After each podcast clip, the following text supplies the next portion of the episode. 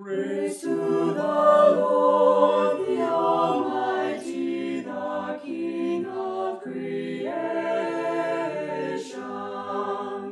O my soul, praise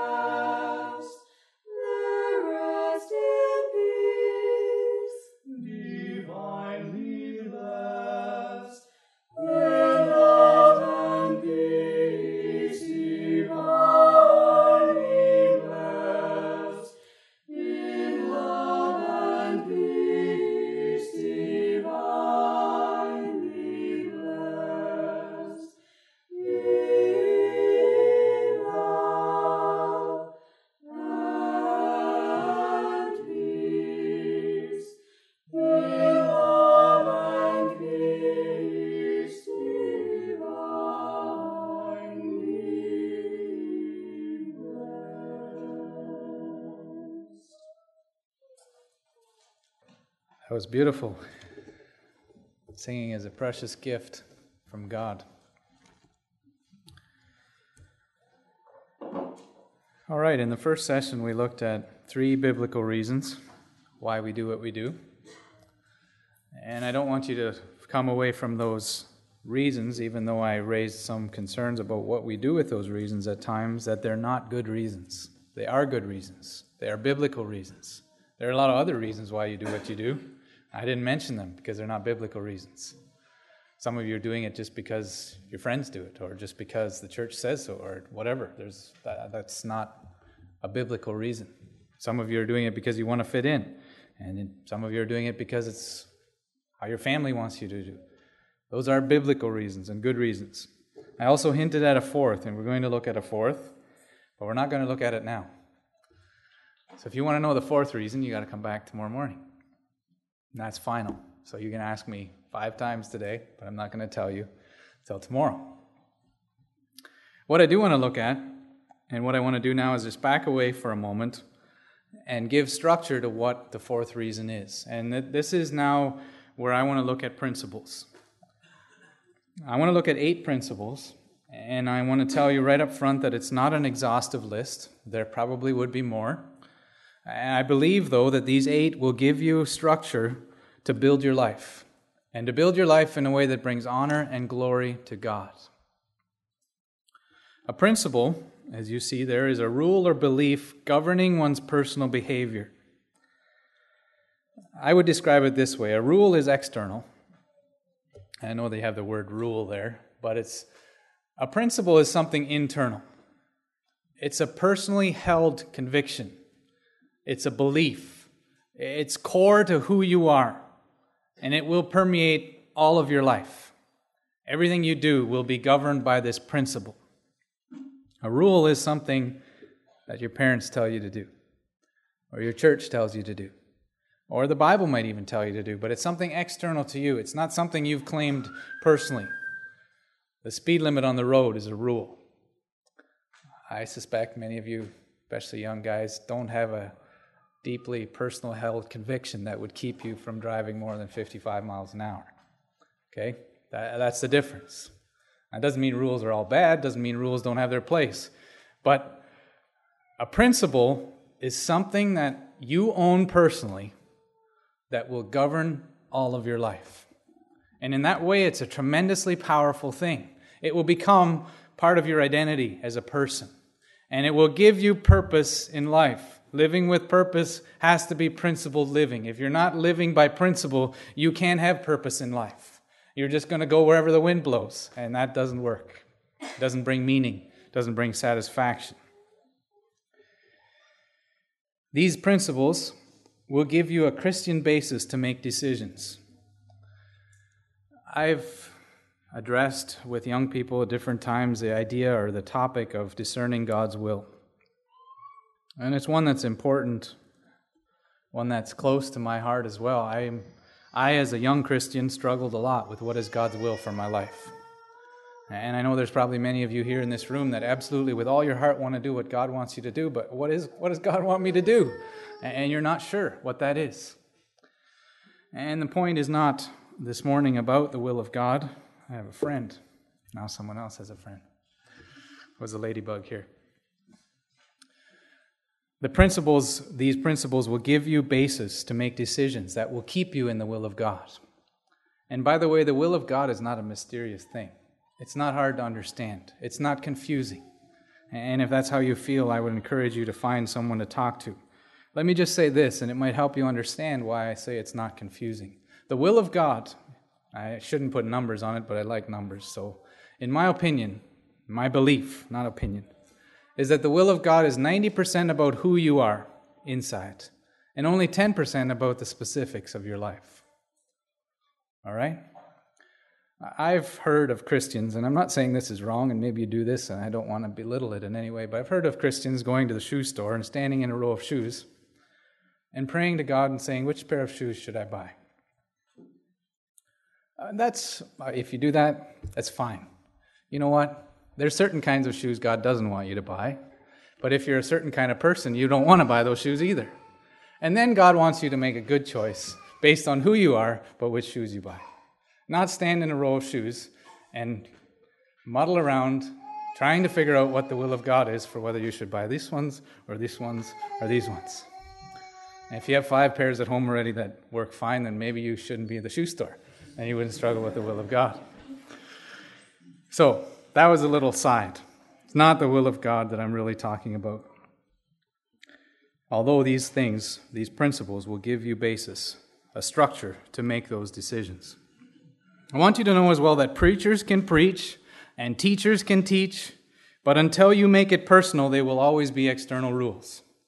I'm sure you've heard a lot of good messages from this pulpit that have taught you principles, okay? But until those principles become a personal thing that you grab a hold of and you live out in your life, they're always going to be external things and they're always going to feel to you like rules. Most people resist rules. That's true. Not just young people, old people too. We have a natural tendency to resist rules. But you know what? The exact same rule, when it becomes something that is embraced because there's a principle that I hold inside that gives structure to the rule that I'm hearing on the outside, now that's something that I embrace and I want to do. It no longer feels at all like a rule and it can be the exact same thing. Do you understand what I'm saying? So, young people, if you grasp and comprehend and grab a hold of and make these principles personal to your Christian life, you will live life with purpose.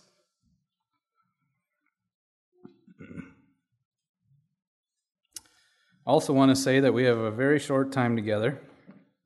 If I start preparing for things like this, then I always feel like this is a lot of time. And then we get started. It goes the same way at Bible school. You get started in a term. Wow, we got three weeks. What are we going to talk about for three weeks? And then in the last week, it's like, man, I have all these things to talk about. Where am I going to talk about them? We have a lot of ground to cover, a lot of things to say. We're at about 10,000 feet looking at these principles. I don't have time this morning to dig into each one and to pound them into your head line upon line. You got to get them when I say them once, you got to get it, okay?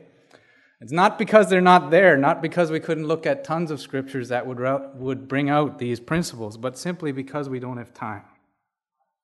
So we're going to move quickly. I want to say this as well that I want you to engage your minds. I wasn't going to say this, but I'm going to anyway, not because I've observed anything in this room, but if you got your cell phone in here right now, this would be a great time to just turn it off you don't need your cell phone for anything we're going to do in the next hour here. And it can be a distraction. I want your minds here, all of your mind. Okay? I want you to think. You see, thoughtful Christians are powerful Christians. And it's unbelievable to me in our culture today, in North American culture, and it's not that much different in Canada than down here, how little we think we are being trained, and I believe strategically trained. That's another subject for another day. I don't want to talk about that. Strategically trained not to think, just to be zombies. I don't want zombies here this morning. I want you alert and awake, and I want you using your brain. Why? Because everything I'm going to tell you will make sense. And when you grab a hold of it with your own mind, it becomes something you personally engage in and believe. There are so many people today that are stopped thinking in a day and age where we have Wikipedia and Google for everything under the sun, you, nobody thinks anymore. They just say, oh, well, I need a fact on this. I'm going to go to Google and get it. If I need to know that, I'm going to go to Google and get it. It's not how it works. I've said already at work, when we interview people and hire people, sometimes there's a big difference between a person who memorizes facts and with and a person who comprehends how those facts relates to each other. Thank you. Now, that's a deep statement. I don't know if you followed it with me. But there are many people living today who simply memorize facts. That's all they do. This fact from this verse, that fact from that verse. And you know what happens when all you do is memorize facts? There's times where you pull out the wrong fact for the wrong application. And it makes you look foolish. And it makes other people doubt what you're really saying. And I'm not trying to make anyone feel like you shouldn't do bring out your facts. Do that. But there's so much more power when you comprehend how the facts relate to each other. We work in some fairly mechanical type situations. And it's always staggering to me how I can explain something to a person over and over and over, and there's a bunch of facts involved in that explanation, and they get you to a result. And then the next time we can have a little bit different set of circumstances. We need the same facts, but applied, they, they get applied in the wrong order, and the outcome, that the, the, whatever they come to their conclusion, is completely wrong. Why? Because they don't understand how the facts relate to each other. Young people, if the principles of God's word are simply a bunch of facts to you, you will never bring them to a heart conviction. You'll never comprehend them and blend them together to bring out about living with a purpose. So I want you to be thinking this morning. If you're not sure whether we live in a time where people don't think, and this might get me in trouble for even mentioning this, but just look at your political system right now. There is a, a phenomenon, maybe I should call it, happening. His name's Donald Trump. Am I going to get thrown out here? What I say next could get me thrown out, maybe. Listen, I don't know much about Donald Trump, and I'm not here to say much about Donald Trump. But he hasn't said a single thing about how or what he would live by, what principles govern and guide his decisions. And yet he's leading in the polls, leading the votes, leading in every situation. How does that happen? Why? Because there's a host of people who are angry, who are stirred up, who are emotional, and are not thinking. That's how it happens. It's a very dangerous world. And you know what? It's not only happening out there in the world, it's not only happening in the political system, it's happening in the churches. And that's even scarier. And again, I don't know that this perfectly illustrates it, but I just want you to think about this.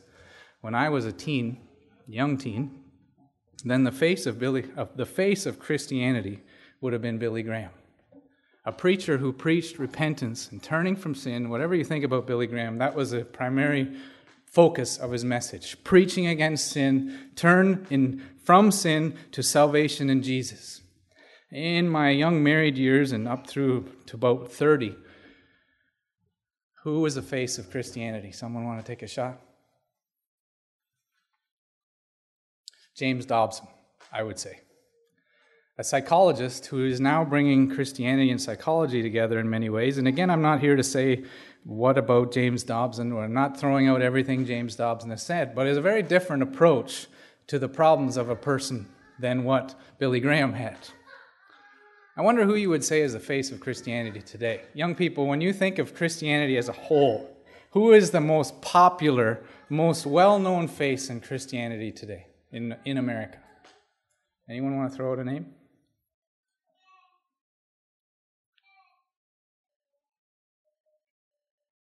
Ever heard of Phil Robertson? How many of you heard of Duck Dynasty? I don't know if that's the face of Christianity today. Willie Robertson, Duck Dynasty.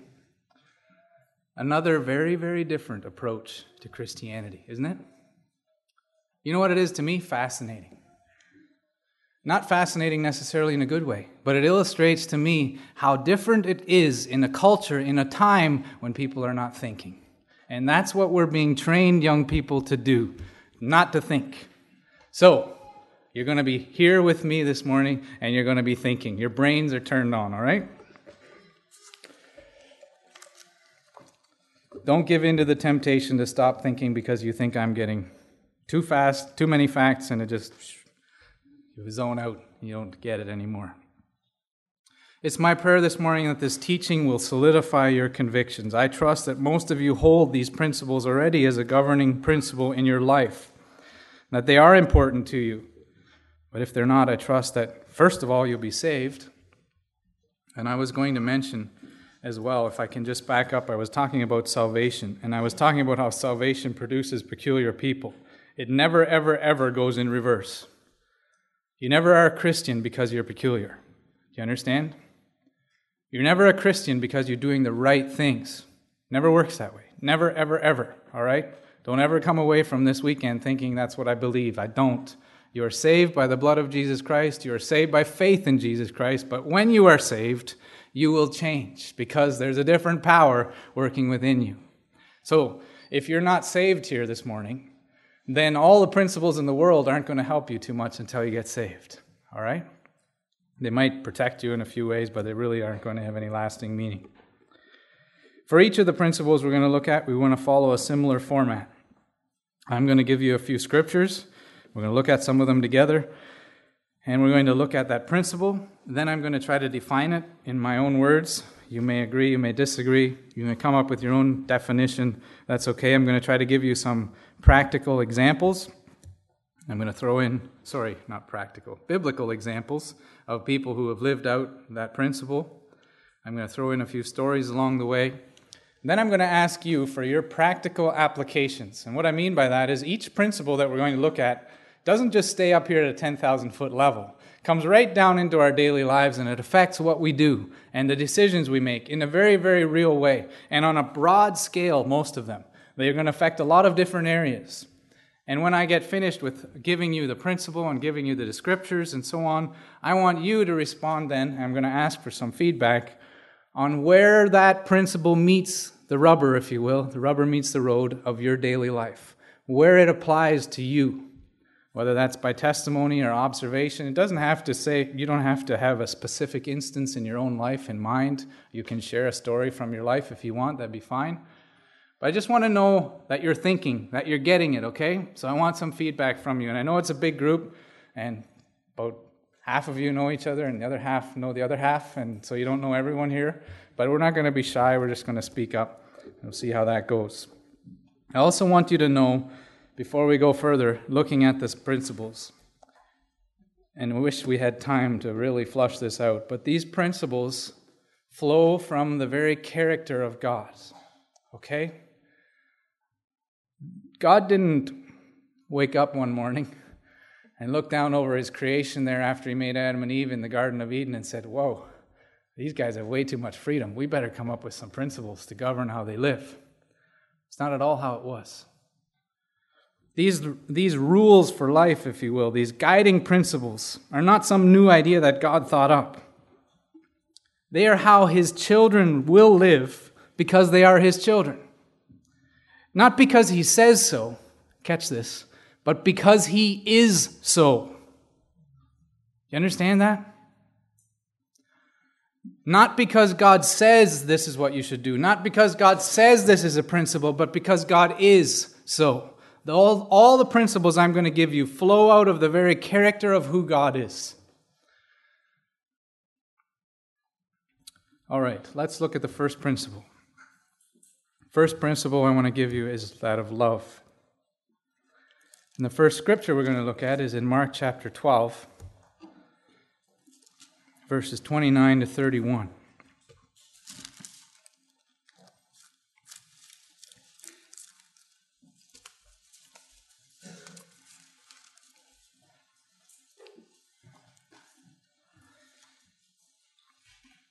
I'm going to begin in verse 28. One of the scribes came, and having heard them reasoning together and perceived that he had answered them well, asked him, Which is the first commandment of all? And Jesus answered him, The first of all the commandments is, Hear, O Israel, the Lord our God is one Lord. Thou shalt love the Lord thy God with all thy heart, with all thy soul, with all thy mind, with all thy strength. This is the first commandment. You know what's left? Anything, anything God missed there that we should love Him with? Our mind, our strength, our soul, our heart. Anything He missed? Any part of your being that hasn't been affected? I don't think so. God wants us to love Him with all we are. The second is like, namely this Thou shalt love thy neighbor as thyself. There is none other commandment greater than these. This scribe, this lawyer that came to Jesus, his job was to be a master of the law, to understand the law.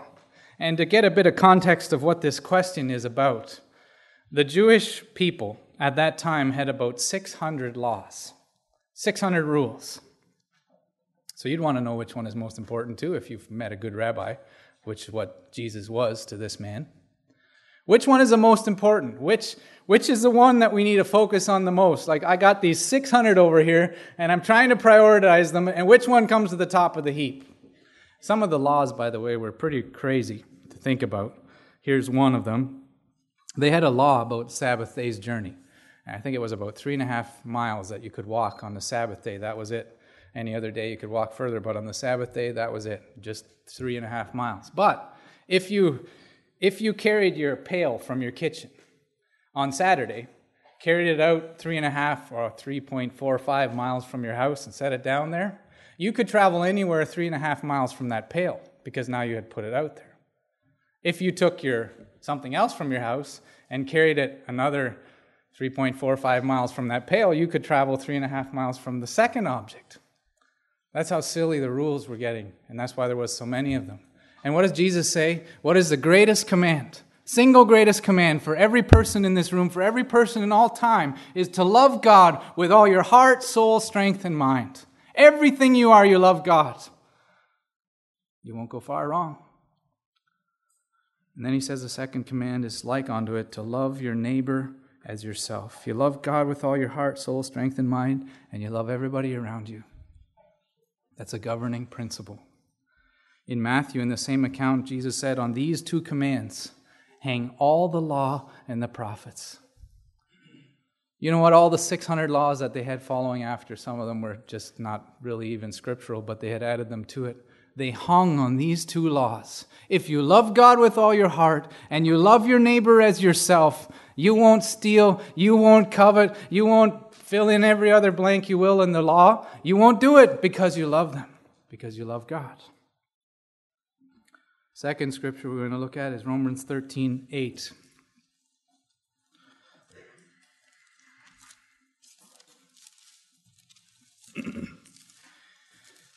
this scripture has been used for a lot of things, sometimes a little bit out of context, in my opinion, but the focus, the emphasis of this verse, Romans 13 8, says, Owe no man anything, but to love one another, for he that loveth another hath fulfilled the law.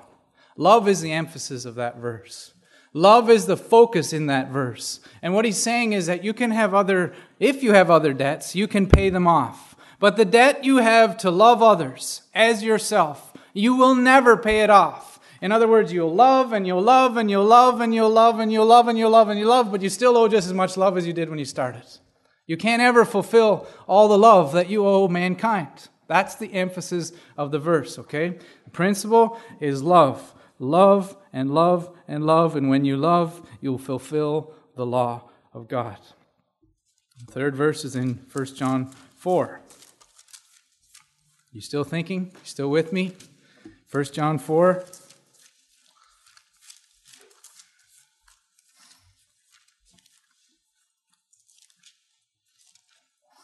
First John 4 7 says, Beloved, let us love one another. For God for sorry, love is of God, and everyone that loveth is born of God and knoweth God. God is love. Love is of God. Everyone that's born of God. In other words, when you're born again, when that new birth happens in your heart, you are going to begin loving people in ways you never knew you could. Why? Because God came into you and God brought love with him, and love is now flowing out of you. I heard someone share it like this God first loved us. The Bible says that we loved him because he first loved us, right? He showed his love when he died on the cross for mankind. And then we have a response love where we love him back, right? And then that love that came into us from God, from the source of love, that love also flows out to others. And if any of those things aren't happening, if we don't understand the love of God for us, or if we don't respond in love to Him, or if we don't love others, something is very wrong with the person here, okay? And I want to just look at it because it's in this chapter.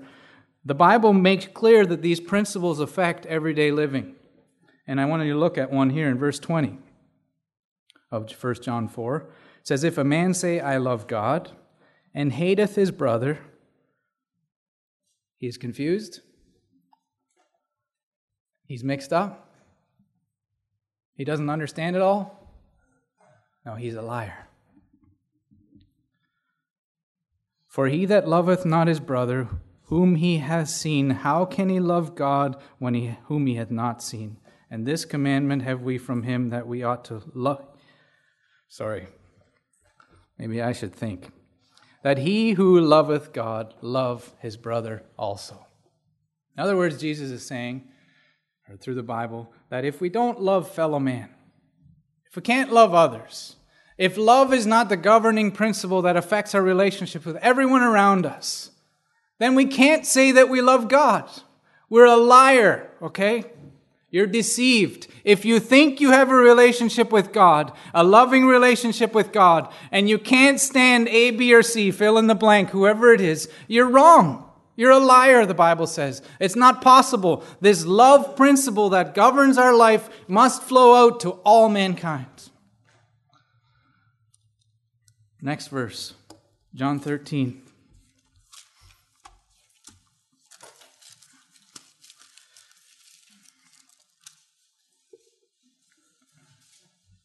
John 13, verse 34, Jesus said, A new commandment I give unto you, that you love one another, as I have loved you, that ye also love one another. But this shall, by this shall all men know that ye are my disciples, if ye have love one to another. When you see a police car and you see a person in an office or in a uniform climb out, you assume that person is a police officer, right? They look like it.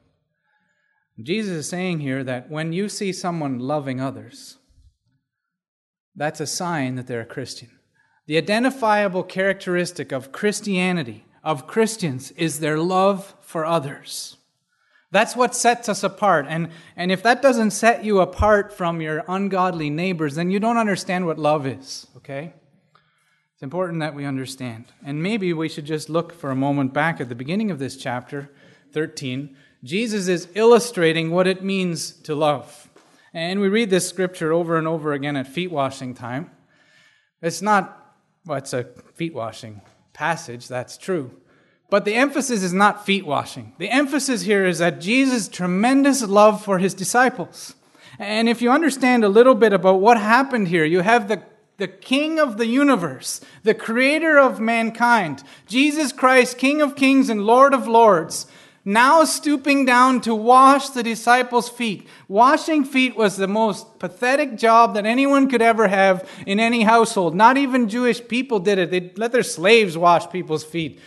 They're stinky and dirty from walking around on the dusty roads. No one would do that. And here's Jesus going to wash their feet. And Peter says, Whoa, whoa, whoa, this is backwards. You're never, as a high authority, going to wash my feet. That, no, can't be. Peter resists because Peter didn't understand. You also have Jesus going to wash the feet of the one he knew would deny him, going to wash the feet of the one he knew would betray him in just a few short hours, Judas was going to betray him by a kiss and send him to the cross. What does Jesus do? Bends down and washes his feet. You know what love is? Love is to serve. What Jesus did there in washing his disciples' feet was an illustration of what love is. The last scripture I want to look at is in Matthew 25.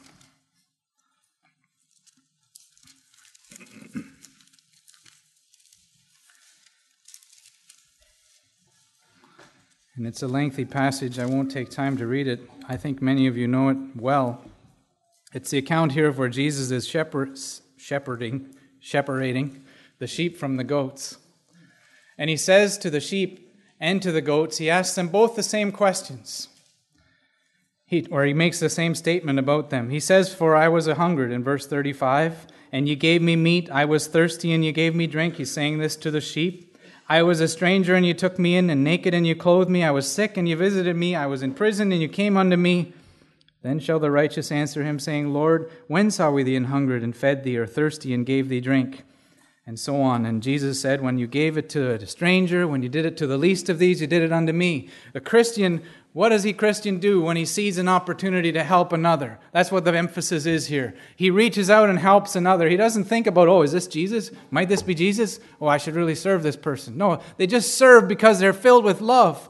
And what's interesting to me is he asks the goats the exact same questions. He says, I was a stranger, I was naked, I was in prison. And the, the, they ask the same question When? When did we see you as a stranger and naked and so on? But you know what the difference is between the sheep and the goats? The sheep do something about it. Why? Because they're filled with the principle of love. starting to talk faster because I need to. What is love? I want you to know that love is an action word. It involves sacrifice and self denial. Jesus gave his life for the people that he loved. Love is a sacrifice, self denial.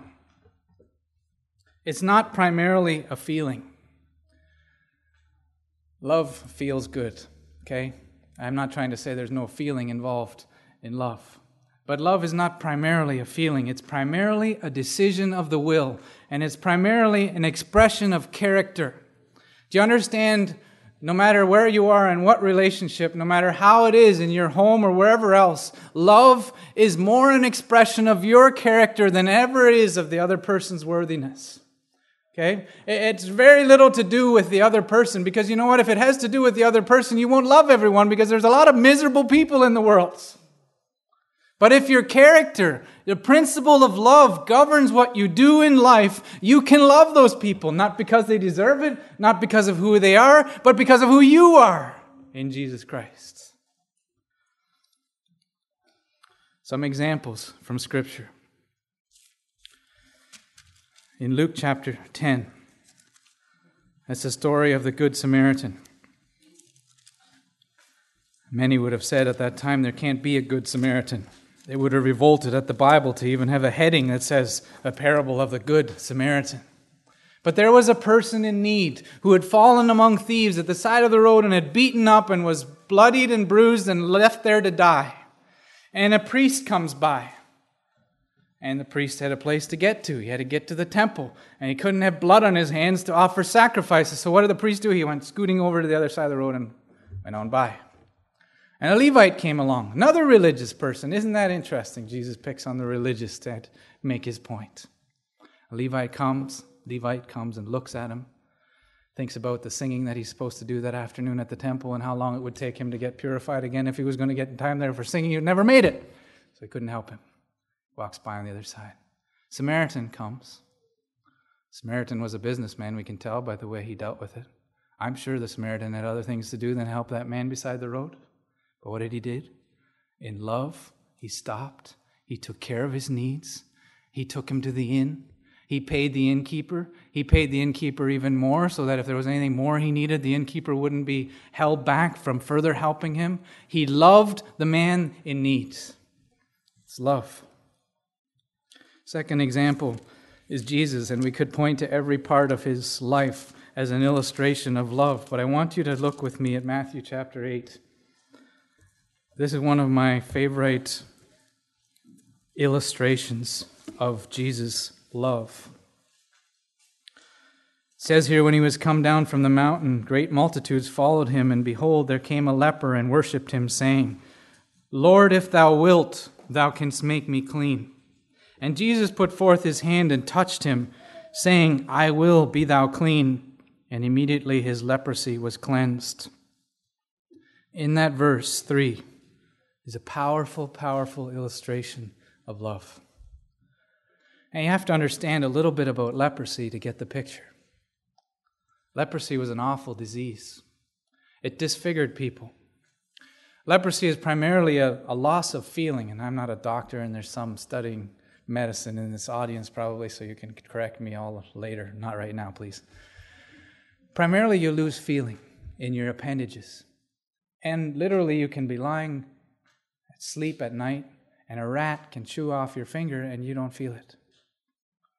And so what happens? You lose your fingers, you lose your toes. You are disfigured in face. They look awful. They smell awful because there's this rotting flesh all over their body. Their voice gets changed. They look look kind of like a lion and they talk in an awful gravelly raspy voice. It sounds terrible. And here comes this man to Jesus looks horrid. All of us would have went, ugh, like that. Bows down before Jesus and says, If thou wilt, thou canst make me clean. You know what? Jesus had the power to just say, Be thou clean. He did that many other times. But what did Jesus do? Bible says he reached out and touched him. Said, Be thou clean. That's love. Spite of how the person looked, and sounded and smelled, Jesus touched him. Jesus on the cross, his ultimate sacrifice.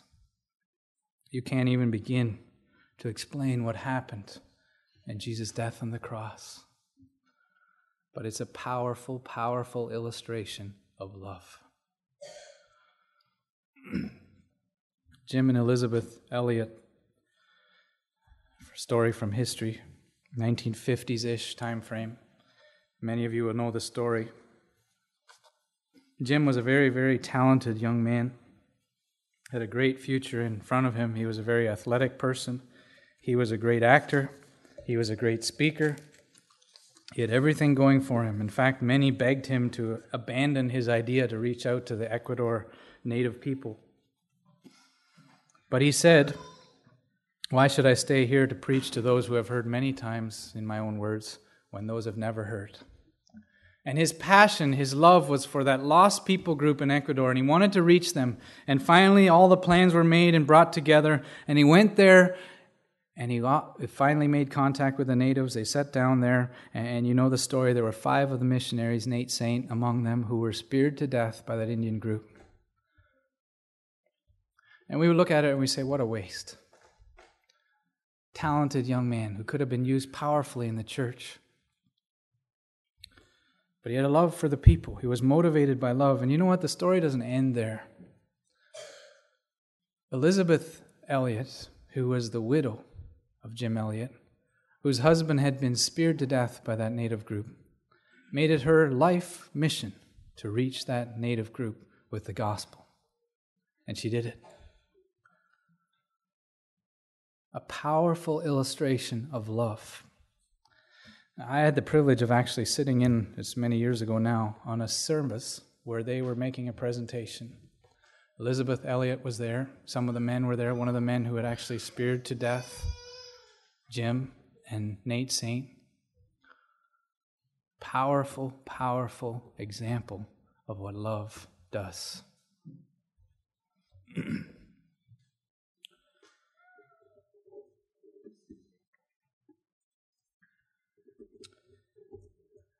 Share an experience that I had.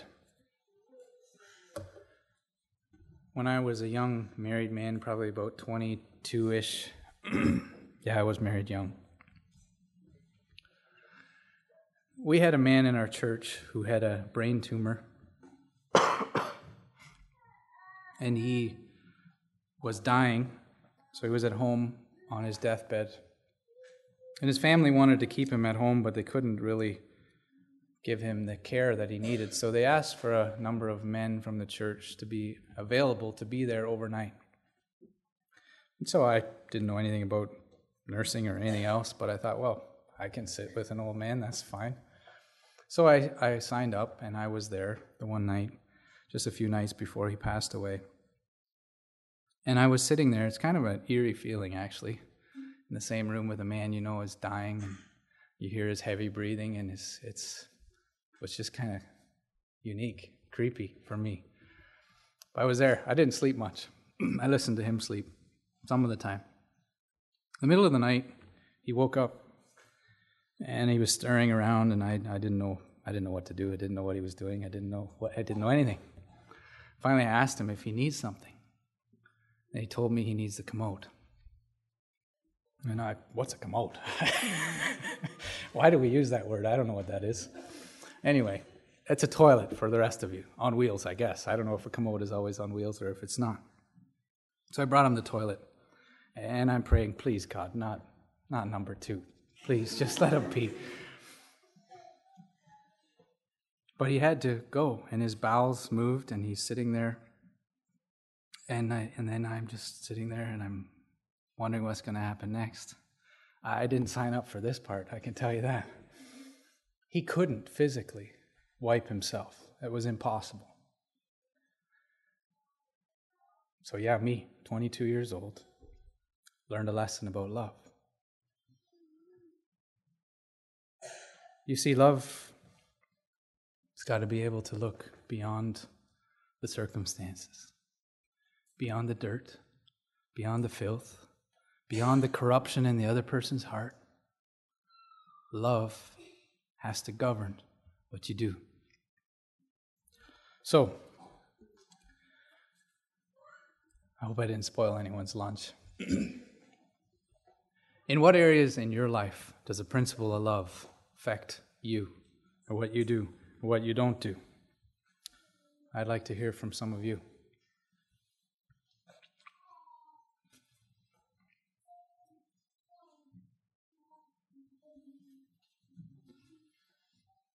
Come on, you said you were thinking. We're not going to be shy.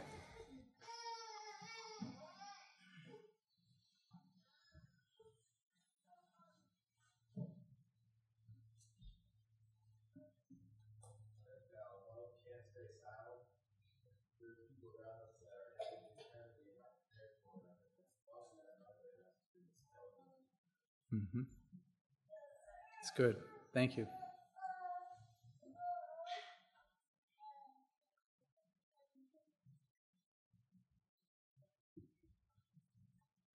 I believe, um, partly because of my experience in places that love is, as you said, not primarily a feeling.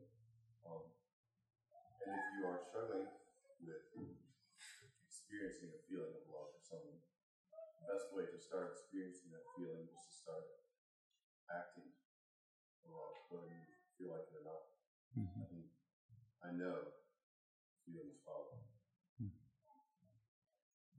Yep, it's very true. Do you all hear that back there? And when we act out the action of love, the feelings often follow. Anyone else? Love listens to understand how the other person can be served. Very true. For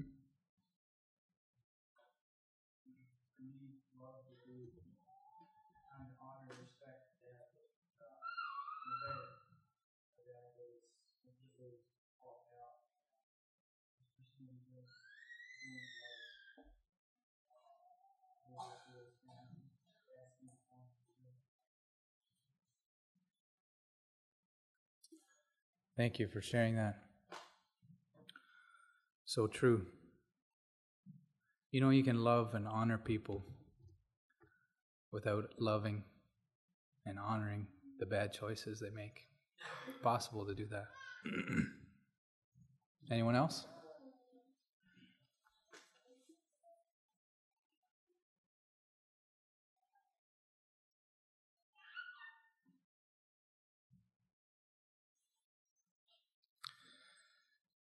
Love pushes your little brother on the swing.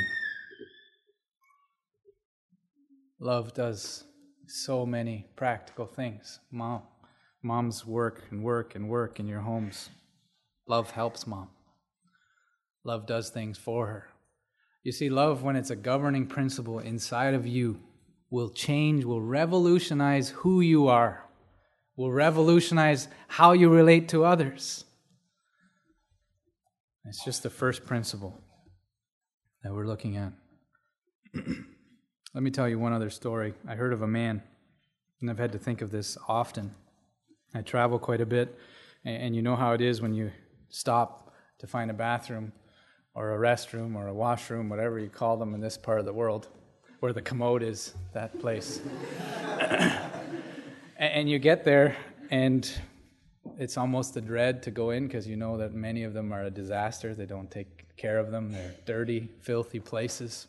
I heard of a man who felt it was his calling in love to make sure that the restroom is that the right term? Good with that one? Was a better place when he left than it was when he found it. So if he came into a stall and there was a mess, he'd clean the mess up. And he said, Because I don't know who's watching me. And I don't know who came in and saw me go in there and saw me leave and who will follow me. That's love. And you know what? The next time you go in a drungy washroom, You're going to think about that story. I'm going to leave you there for now. Turn it back to Derek.